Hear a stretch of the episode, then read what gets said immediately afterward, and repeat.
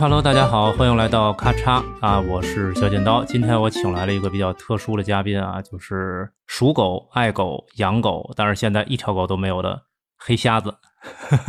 欢迎黑瞎子啊！啊，谢谢谢谢道哥啊，我是皮笑的黑瞎子，嗯、我知道瞎子养过很多狗，算是家庭的一份子。那你现在这个一份子什么原因不养了？养来养去养的伤心了嘛？大家都知道哈，这个宠物的寿命相对于人来说实在是太短暂了。哎呀，这个生离死别经历的有点儿多，就感觉再养下去会接受不了这种分别吧？不太愿意再去轮回去感受这种过程，是吧？对，嗯，因为真的是这么多年一直在经历这个分别、分别再分别，然后就就是感觉自己承受不了了。不是不瞎子瞎子，我我我现在突然有一个问题啊，你刚才说分别分别再分别，你你这得养了多少？你分别分别再分别？你猜？我猜一般家里养个我见过比较多的，养个三四条狗就比较多了。我的话，最多的时候，你可以在这个三四条再乘以十吧。你 你们家是 呃，我就是喜欢养狗，我为了狗可以不住楼房，我在市边上租一个大院子，专门养狗。那你那个大院子里，它这一天你光准备它的这个狗粮得准备多少？其实我养狗的成本相对来说还算是比较低的，像咱们老家是吧，会种地嘛，有那个玉米，玉米，玉米当然知道，我也吃啊。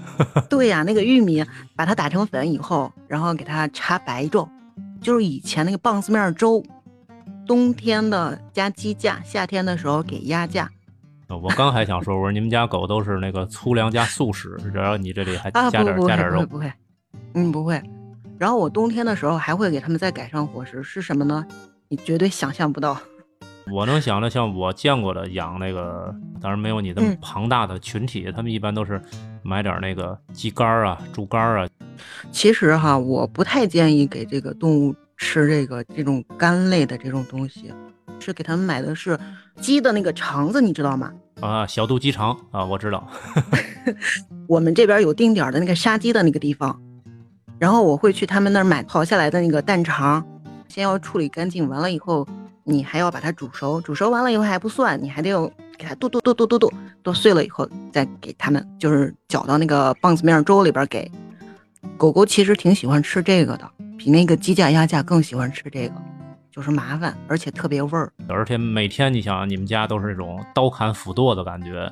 对，就是 特别特别热闹，夸夸夸，每天都是这样。然后你还没有猜到，我冬天的时候冷的时候，我会给他们加什么东西？想象不到，那加辣椒面儿，到冬天的时候，天气特别冷，就是有那个羊，有的时候不是生下来以后，就是比如说窒息啊什么的，就会死掉嘛。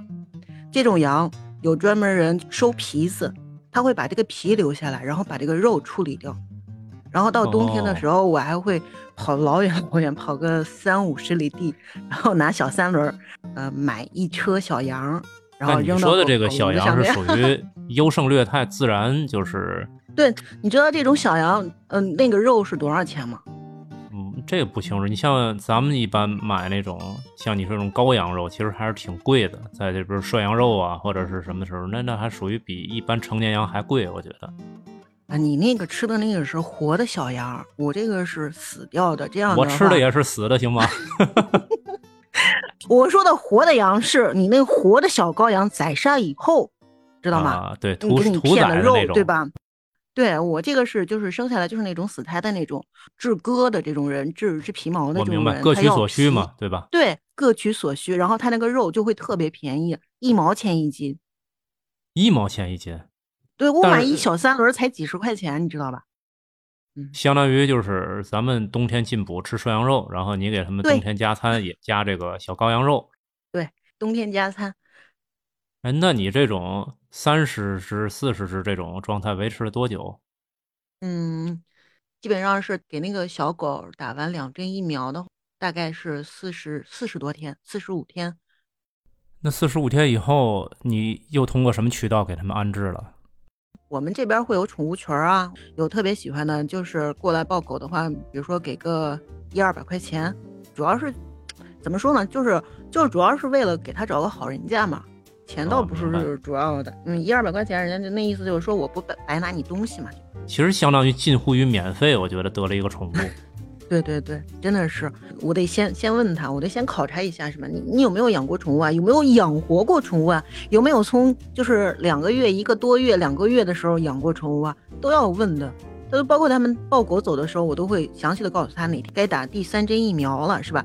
那小狗一般的话，就是前期必须三针免疫全部要做完了的话，它的成活率会高达百分之七八十吧。像你这种。呃，养宠物的这些知识你是从哪儿学来的？你是学这专业的吗？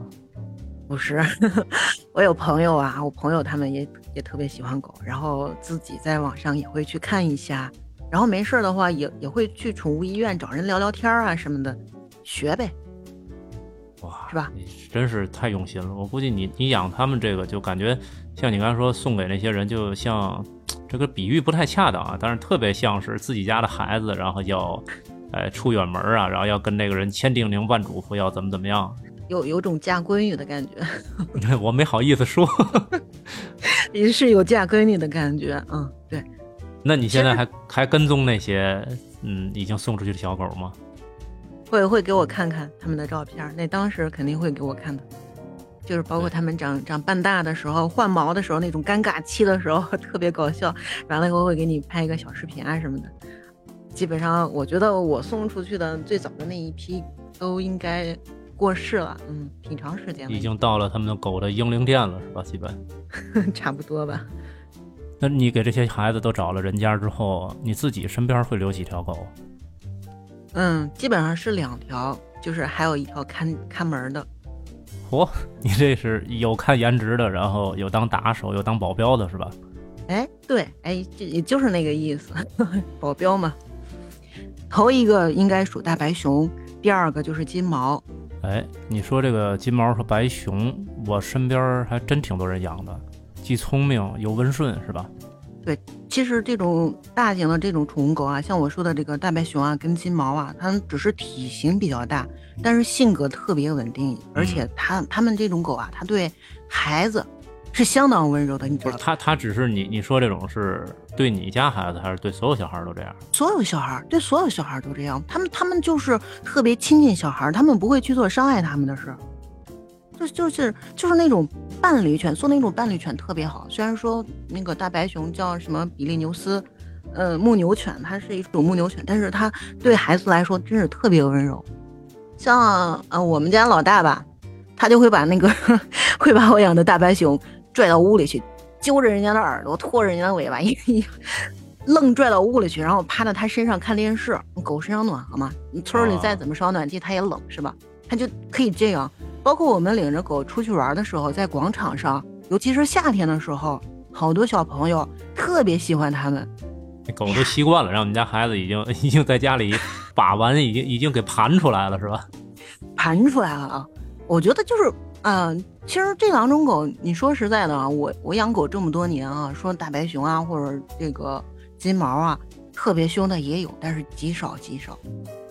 但是好多地方对这种体型比较大的狗啊，特别是怕狗的人，他看见就就特别害怕，对，比较排斥。是的，这个没办法的事儿，这个只能是靠咱们自己了。出门的时候就是牵着狗嘛。嗯，对，把它牵好了。而且我觉得像你说的，这个狗体型大，吃的多，拉的也多。然后你你是不是随手还得多带点什么塑料袋儿啊，什么铲子啊，就没事就给它清理一下。对对对，必须带铲子，拿铲子一手一铲，然后完了以后 一手俩绳，就这样式的。你就基本上出去就跟跟一工兵营似的，还得背着小铲子，然后带点什么纸啊什么的这些。纸倒是不用带，那个基本上有小铲就够了。哎，实在清不干净的话，可以上绿化带，然后铲点土。哎，那像你住那地方，是不是周边也有养狗的？就像我养那么多的，可能比较少，但是基本上每家每户那小狗吧，大概都有一条两条的。哎，那说完这观赏的，再说你们家那保安犬，那你觉得是能咬人比较靠谱，还是能吓唬人就行了？真能把人吓唬住了。咱咬人不是目的啊，对吧？我们是保镖，我们是护卫，我们不是刺客啊！你说是不是？那你最后养那个保卫犬，那大保镖是什么犬种？藏獒。我天，那你这个这个我就特别不理解，就是你像你说的有小孩儿，然后这个狗要是咬一口，对吧？你就是成年人，成年人也也也得也得没一半儿，咬趴下是吧？对啊。嗯，其实咱们好多人其实对这个这种犬有误解哈，自己没有养过，嗯，你可能就就觉得哎呀，这狗太凶了，咬人呐什么的。其实你养养，你就会发现这种狗其实也挺温柔的。有的人说这个藏獒就就是一辈子只认一个主人是吧？对，这我我刚想说，我刚想说就是说 藏獒他们都说从小养，然后一辈子就认，哎，这一个人我觉得有点夸张，但是就认这一家人。对，这个我承认。我的这个理解范围内，我觉得藏獒为什么只认一家人呢？因为它可能就那么多爱，然后全部给了这家人，它不会再分给其他人了。哎，你说的这个是真的让我刷新了认知啊！就是你把这个情感的因素给它放到了狗对于忠诚的一个理解，而不是像大多数人说它傻。藏獒它是它可以单独打猎的，像这样的动物，你能说它智商低吗？不低，我都打不了猎。其实有的时候你说这个藏獒聪明，好多人都会给你抬杠，你知道吗？就是我怀我们家老二的时候嘛，就是我拿那个吃了逗它，你知道吧？就看着它够够够，它够不着，它就往下落的时候，它本来想伸伸那个爪子在我身上撑一下，然后它不就能再上去一下吗？嗯。但是伸了伸，它就立马它就缩回去了，然后吧唧摔到地上。这是我们家的藏獒，你说它智商不高吗？那你你说的其实不是智商问题，我觉得你说的这个感觉有点比较通灵，有灵性的感觉。本来就是很有灵性啊，狗就是很有灵性的动物啊。它不管是咱们家养的还是外面流浪的，都是给我的。当时你说那个情节的描述，其实你不可能跟他讲啊，这里是你未来的小主人啊，或者怎么样，你肯定不会跟他这么说，对吧？没有跟他说过这个，没有。对啊，那那就是说他应该是感知到你这里面还有另外一个小生命即将诞生在你的体内，因为他肯定能感觉到你的变化，不可能认为哎，我主人变胖了，跟我一样吃那么多，是吧？他肯定不是这种。他肯定是意识到了，他伸爪子在我身上撑一下子会对我造成伤害。哎，那你家里人不害怕吗？哎，当时给我老头吓一跳，你知道吧？你别说你老公，你换谁看着也害怕呀，对吧？哎，那你三条狗互相争宠吗？争啊，但是那两条宠妾不敢给瓦力争啊。哎，你说瓦力是谁？谁是瓦力？就是你刚才说那个保安是瓦力是吗？保安是瓦力，对呀。对，你三条狗都叫什么名字？嗯，有一个大白熊叫卡特，一条母金毛叫 Coco，然后它下的崽儿小崽儿我留了一条叫塞巴斯。这些都有出处嘛？你像你说那瓦力，其实给我的想法就是当时有一个《机器人总动员》那个电影，嗯，里面那主角叫瓦力，嗯，对，就是出自那儿。但是这这俩体型差距太大了。瓦力对于你来说是什么呢？瓦力对于我来讲，当时看这片子，我觉得就是执着和希望。对你记忆比较深的，你只记住了他是守护了人的希望，然后他很执着，但是你还忽略了一层意思，就是什么呀？守护啊！瓦力对于我来说就是守护者，所以说把它安到瓦力身上，我觉得是名副其实。哦，也对哈，就是就是你你赋予了他身，你把你自己当做那个幼苗。或者说你就是那个希望，哎，哎，我记得你原来在咱们聊天时你说过，你还有一对左拥右抱的，呃，是是白熊是吧？嗯，左拥右抱是这样的，当时其实是养了两条白熊，一对儿，正好是过年嘛，我带着孩子回娘家了，然后我公公婆婆给我养，养了三天，啊，两条狗就都给养死了。哎，我记得你当时说。好像是得了个什么病，是吧？他们这个病吧，就是治不了的，然后发病也特别快，就都没等到我回去，他们给我打电话的时候，就是，嗯，早上发病，然后到晚上到第二天光明的时候吧，就都挂了，就都死了。其实就是一种病毒，我记得特别清楚，那年说是闹鸡瘟嘛，所以说这个蛋肠什么的也不敢给他们，鸡架什么的也不敢给，鸭架也不敢给。就怎么样，就给他们割点肉，割点猪肉，你搁点猪肉的话，像我的话，我喂的话，我都会给它在那个高压锅里压熟了，然后给我公公的话，可能就在水里煮了煮，然后就给了他们了，可能没做太熟。嗯，当时找这个兽医啊，就是看了，人家说就是一种算是一种病毒，但是是在小猪身上发病是致命的，在成年猪身上长是没有事儿的，在人身上也也没有事儿，但是在对于这个犬来说，就是致命的一种病毒。嗯，给它起名叫伪狂犬病毒，跟狂犬病毒又不太一样。他们那会儿也才半年左右吧，狗也小，刚好就符合那个病毒的特性。对，哎对，然后就只要一发作起来，就就没治了，就没救了。明白明白，这是一种宿命。第一个遗憾，对吧？啊，真的，我那两条狗太唉，是有点太可惜了。哎，那你后来那个卡特？呃，跟他俩有什么关系？是替代品吗？嗯，这个卡特呢是我朋友，嗯，在我这个两条白熊死了以后，他把他家的白熊让我先养一段时间啊。他说你愿意要了你就要了是吧？你你先养着吧，就是给我疗伤用的卡特，也不是我的狗，是我朋友的狗。Coco 是我买来的一条一条。那像你刚才说那个白熊，你朋友养了那么长时间给你，那他直接过来之后，他会不会不适应？那没有，因为我跟他也挺熟的。就是你早就勾搭人家了是吧？早就勾搭了，特漂亮，你知道吗？卡特特漂亮，他就是坐到那那儿就跟个美人似的，你就想象不到。有的时候他想看你，他有可能是他想出去玩，但是他又不好意思说，他就会坐到你旁边儿。然后稍微侧一点脸，然后眼睛就这样一瞟，然后赶紧回来，一瞟赶紧回来，就像个害羞的小女孩，就那那种感觉，特别漂亮，早就勾搭过了。但是但是你让我怎么想象也不能想象一个小女孩冲我吐舌头的状态。人家想出去玩的时候，绝对不会向你吐舌头的，特别含蓄，你知道吧？嗯，那可能真的是爱屋及乌，就是你就是真的特别喜欢，所以你看她哪儿都漂亮。你不光是我看她漂亮啊，就我哥他们，然后我嫂子他们，我嫂子怕狗的人都觉得卡特特别漂亮。卡特出去到广场上特别受小朋友们欢迎。哎，那那只金毛就是 Coco 对吧？Coco 是不是也是拿来治愈你的？他就是也是为我疗伤嘛，因为当时我两条白熊死了以后，我特别伤心，嗯，就是高血压，完了以后一个多月都没下去。哎，那卡特是个成年犬，是不是这次给你这个小狗是为了让你哎性格更开朗一些？也也有这方面的考量吧，因为卡特它毕竟是个成犬嘛，它什么都知道哈。你难过的时候它会过来，但是它不会闹你啊。但是小狗就不一样了，对吧？它在你跟前闹啊蹦啊的时候，你可能就没有心思去想那个死掉的那两只了。它就是这种以这种心态，然后给我。弄来了一个 Coco，Coco 后来下崽儿，下崽儿以后留了一条小公犬，就是塞巴斯。嗯，这就是我后来留的这几条狗。唉，对，主要你的爱也不能分担那么多啊，你就每一个都照顾，其实也是精力有限的嘛，对吧？你家自己还有你自己的小崽儿呢，对吧？像瞎子，我我突然想到一个事儿啊，就像你刚才一直在说你的呃这么多狗，除了送出去的，还有就刚才。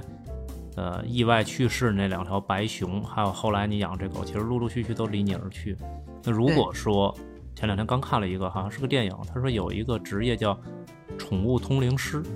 就如果真的有这个职业，呃，我咱们先不说其他的养狗人士，你觉得你会去光顾他的店吗？去照顾他的生意吗？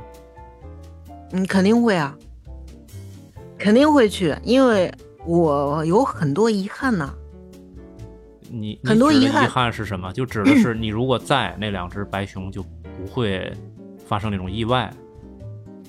嗯，这个不好说。嗯，也像刀哥，你刚刚不是也说了一句吗？也可能是宿命吧，也可能我在的时候他们照样会离我而去，也可能会以更惨烈的一种方式离我而去。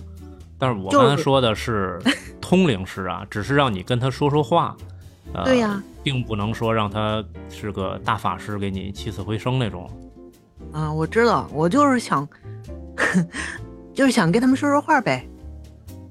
你在那边怎么样啊？过得好不好啊？有没有转世投胎啊？有没有新的主人呢？或者是咱们有没有轮回成为人呐什么的？能不能当个朋友啊什么的？就就想就想来聊聊这些东西。那下的就是你像你刚才说的看家护院的，还有这个左拥右抱的。那左拥右抱的，我可以比较简单的理解，就是啊，就逗你开心嘛，就让你天天给你孩子当个什么取暖地垫啊什么的，这这些功能性的。那那你那个看家护院的有给你立过功吗？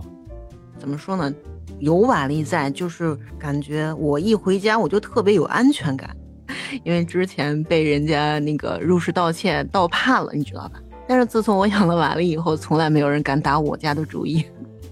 但是你 说的入室盗窃，那也是因为你住到了那个城乡结合部那个，就是没有，很一言难尽呐。就是为什么？就是我下定决心一定要找一条看家护院的呢？就是因为这两次，心里有阴影了。就有的时候。我们那儿不是正好是在一个比较边缘的地方嘛？从那个大公路上到我们那儿还有就是大概有个有一百米嘛，没有一百米也差不多，我就能听出来他在叫。我在道口，在大马路那道口，我就能听见它在叫，尤其是晚上的时候。那那你这种情况会不会遭举报啊？你这这狗叫声那么大。那天在外边乘凉的时候，邻居给我说。啊，还是你家狗挺听话呀。我说啊，我说你怎么知道呀？那晚上叫的时候是吧？你看你吼一嗓子啊，立马就不叫了。哎呀，我一听这样，我肯定是影响到人家了，是吧？我也会觉得打扰到人家。对对对，人家其实是一语双关嘛，就是你家狗挺烦人，你叫那声其实也挺吓人的。对对对，一语双关，也可能人家就是随口聊一句，因为他家也养狗，他也喜欢狗。然后这个藏獒这个东西，它又本身它又比较警醒，你知道吧？一般藏獒它有那种领地的感觉，是吧？对，它的领地意识特别强。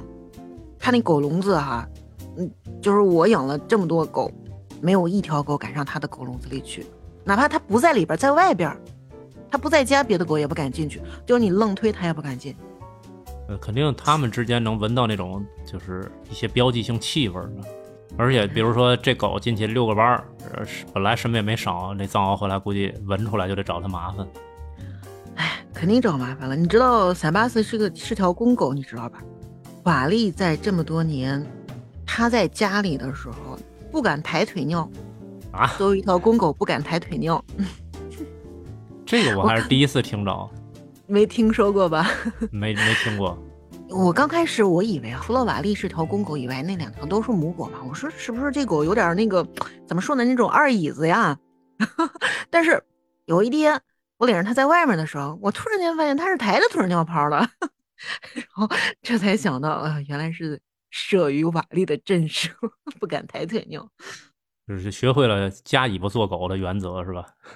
哎，应该是这样。你知道瓦力发起疯来真的是很凶，像我之前养过一条松狮啊，那个松狮好傻好傻的，他就故意去招惹瓦力。你看那个松狮的嘴巴看着挺大，但是那牙口不好。完了以后，让瓦力给它叼到脖子了，你知道吗？那瓦力喜欢咬它的后脖梗，一咬那后脖梗，它就动不了。然后那松狮说轻吧，也有五六十斤，那个瓦力就是叼着它的后脖梗甩，来回甩，就跟甩个破麻袋似的，就那么轻松。哇，那就基本上是掐着脖子 暴虐暴 K 一顿，就相当于暴 K，真的是暴 K。但是我说实在的，瓦力对于塞巴斯一直是很容忍的，还是很容忍的。他从小，我觉得瓦力就对他很好，基本上是不是也把他当做家庭的一份子？所以，所以就是是属于一个照顾它、保护它的这个心态。我也不知道啊。一般的瓦力的话，对公狗的话，它的攻性攻击性是特别强的。嗯，但是对于塞巴斯的话，的确是不太一样。嗯，还带着它玩呢，蹦在院里撒欢，可好玩了那会儿。那你那你们那院里就一般什么野猫啊，什么老鼠啊，什么也就没有下去吧？没有没有没有，嗯，但是偶尔也会跑进去一只老鼠。嗯，开门就是地，它可能是从下水道里跑进去了只老鼠，怎么抓也抓不住。然后放那个粘鼠板，没粘住耗子，给我们家小子粘一身啊。然后，嗯，那一天谁知道怎么着，那个耗子给跑出去了。完了以后，那天瓦力特好巧不巧的，瓦力在当院放着呢，追就他就在院里追这个耗子。这个耗子也是傻，你知道吗？你可钻钻下水道不就跑了吗？他他就东跑西跑，他居然跑我厨房里去了，你知道吧？瓦力一百多斤，一米多长的狗，在我那小厨房里，哎呀，你这真是心疼的我不得了啊！在外面我听着里边气枪扑通，气枪扑通，我心疼的我都我都怕它别把我电磁炉给我带下来了，摔碎了是吧？然后你知道呗？给我给我那感觉是什么？就像你看那个猫和老鼠那个动画片里头吗？哎，对对对，真的是就是那种感觉。知道吧，刀哥？我们那厨房是铺着地砖的，他那狗啊，在那个在那个瓷砖上跑，真的像是那个动画片那那个大笨狗那个跑，那个蹭蹭蹭，它跑好几下，它跑不起来，打滑，对，它跑不起来，然后呲溜就出去了，侧着就摔在那地上了，然后然后侧着摔到地上，完了不算，他一下子起不来嘛，就那样伸着嘴，咣咣咣咣咣使劲才去追那耗子，那耗子它不是见缝钻缝嘛，完了以后它就是拼命的往那缝里钻。我那厨房里还有还有桌子呢，你知道吗？他把我那桌子都给挤开了，然后跑那缝里把那耗子给我叼出来了。我的妈呀，你真是哎呀！你这就典型的叫什么狗拿耗子？哎，对，真的是狗拿耗子，真的是它狗能逮耗子，你家狗能逮耗子吗？你养个小宠物狗，它能给你逮个耗子吗？你知道这耗子折腾了我多久吗？折腾了我一个多星期，我都没睡好觉啊，你知道吧？然 后。弄个粘鼠板吧，完了完了以后，耗子没粘住，把我家孩子还粘住了。然后我们家瓦力咔咔咔三五分钟给我解决问题，你说我能不开心吗？简直啊，就就想给他发火腿儿。哎呀，你看你们说的眉飞色舞的，你看这狗给你带来这么多快乐的这个记忆啊，那你怎么说不养就不养了？就是我那个节目刚开始，我不是说了嘛，像狗它那个寿命嘛，毕竟相对于人来说太短太短了，它也就能陪伴你那么几年。好像一般是七八年，差不多吧。哎呀，我家狗基本上瓦力就是七岁多八岁那会儿走的，所以说你你说有有通灵师的话，啊，我会不会去？我肯定会去。我想问问他，到底是。怎么回事？怎么怎么就那么突然离我而去了？其实你真的是拿他们当你的家人了。嗯，为了他们，你说你可以放弃自己的那个良好的住宿条件，然后还蹬着小三轮去买那些呃羔羊肉。但是你要换我的话，对我应该做不到这点。怎么说呢？想养狗是吧？既然想养狗，就就要给它一个稍微好一点的生活环境嘛，是吧？我当时我就是抱着这种心态去养的，嗯，现在现在这个家里也没狗了，准备上楼房了。哎，那你觉得你跟狗彼此陪伴就这么多年，最大的收获你觉得是什么？嗯，是快乐，是安全，还有那种幸福吧。你说那种幸福，可能是一般的，比如说像我说，哎，我家里有爱我的人，他给予你的那个感觉是不一样的，是吧？对，不太一样的。就比如说夫妻两个人嘛，那你不可能说是随时随地他都会黏着你，对吧？你回家的时候，你老婆可能在做饭，在做在洗衣服什么的，他可能会嗯注意不到你。但是这狗是不一样的，你一回来，他就会冲你飞扑而来，就那种感觉。他的眼里只有你是吧？对，就是这种感觉，他的眼里只有你。然后他，嗯，如果说他在外边的话，他看见你来了以后，就是大老远的，他就能向你，你迎面扑来，就那种歌，就那首歌，那个什么，我向你怎么着说什么星辰大海，就那个歌，就那种感觉，你知道吧？特别美好。我能感觉到你说的那种美好，而且你刷新了我对藏獒的这种认知。我觉得你家瓦力真的是一个特别有灵性的伙伴。对，它是很灵性的一个狗，我觉得真的是瓦力，真的是特别特别特别通人性。哎呀，就是死的可太突然了，就是接受不了。要不然你说嘛，要有要是有这个通灵师，我会不会去？我肯定会去问。我我就想问问他，你到底是怎么了？哪儿不舒服？说实在的哈，大概就是嗯，一个一个一个多小时就死掉了。九点半多放出来吃食儿，然后十点半多的时候，发现它有点不对劲儿，然后它就绕着我不让我走。天很黑哈，冬天了没有灯，我就只能听见它呼哧呼哧的喘气，喘的比较急。因为瓦力经常有的时候会吃撑了，哎，我就说你是不是又吃撑了呀？你吃撑了你就吐吧，吐完了以后我给你收拾哈，我一会儿上屋给你拿点那个那个健胃消食片儿我我还这样直直直给他说，但是他就不让我走。然后他就蹲在那儿，让你就是给他顺毛啊，摸他的毛，一直让你摸，一直让你摸。那那会儿我也挺傻的，你知道吗？就没有意识到他可能要其实他是不是就是已经知道自己大限将至了，而他最后的宿命其实就一直想是自己守护的人，然后自己所期盼的那个人一直陪他最后的这段时间。但其实你想一想啊，就从某种意义上来说，他比之前那两只白熊要幸运。嗯，对。对吧？如果说我们将来真的能遇到那个宠物通灵师，他可能会对你说：“哎，感谢你最后对他的陪伴，对他来讲是特别好的慰藉。”哎呀，行行行，哎，瞎子，你看啊，咱们本来是想找一个开心的结尾，结果聊聊聊，给你聊的有点抑郁了，感觉要是吧？那我们跳出来啊，就你看一看，你两个孩子，然后一直有这么有爱的呃小家庭成员陪伴。他们是不是跟其他的小朋友不太一样？对，不太一样。我们家俩孩子的话，就特别有爱心，对动物吧，还是对人吧，他们会更有耐心一点，然后就是关注的也比较多一点。对，这也是宠物陪他们长起来的一个好处。哎，另外，瞎子，我从你的故事里我悟出来一点，就要想让自己的宠物人见人爱，实际上平时就像管教小孩那样，你也少不了。呃，前期教育是吧？对对对，所以说你这些都是要靠主人来帮他形成一个好的品性。咬人的狗不可怕，可怕的是一个放纵的主人。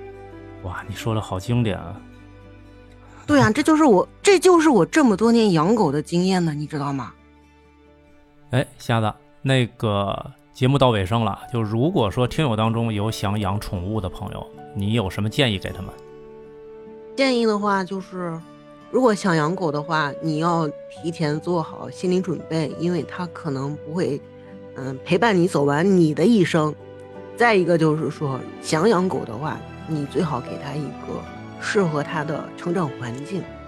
所以，真的，如果想养宠物，我建议大家像瞎子一样，拿它当你的一份子，这样你会能从宠物身上得到你想要的陪伴和快乐，那宠物也不枉此生。跟你在一起，享受家庭一份子的生活。对，因为你的世界不只有它，但是它的世界只有你。这真的是，真的是这样。如果如果想养，那就请你对它负责到底。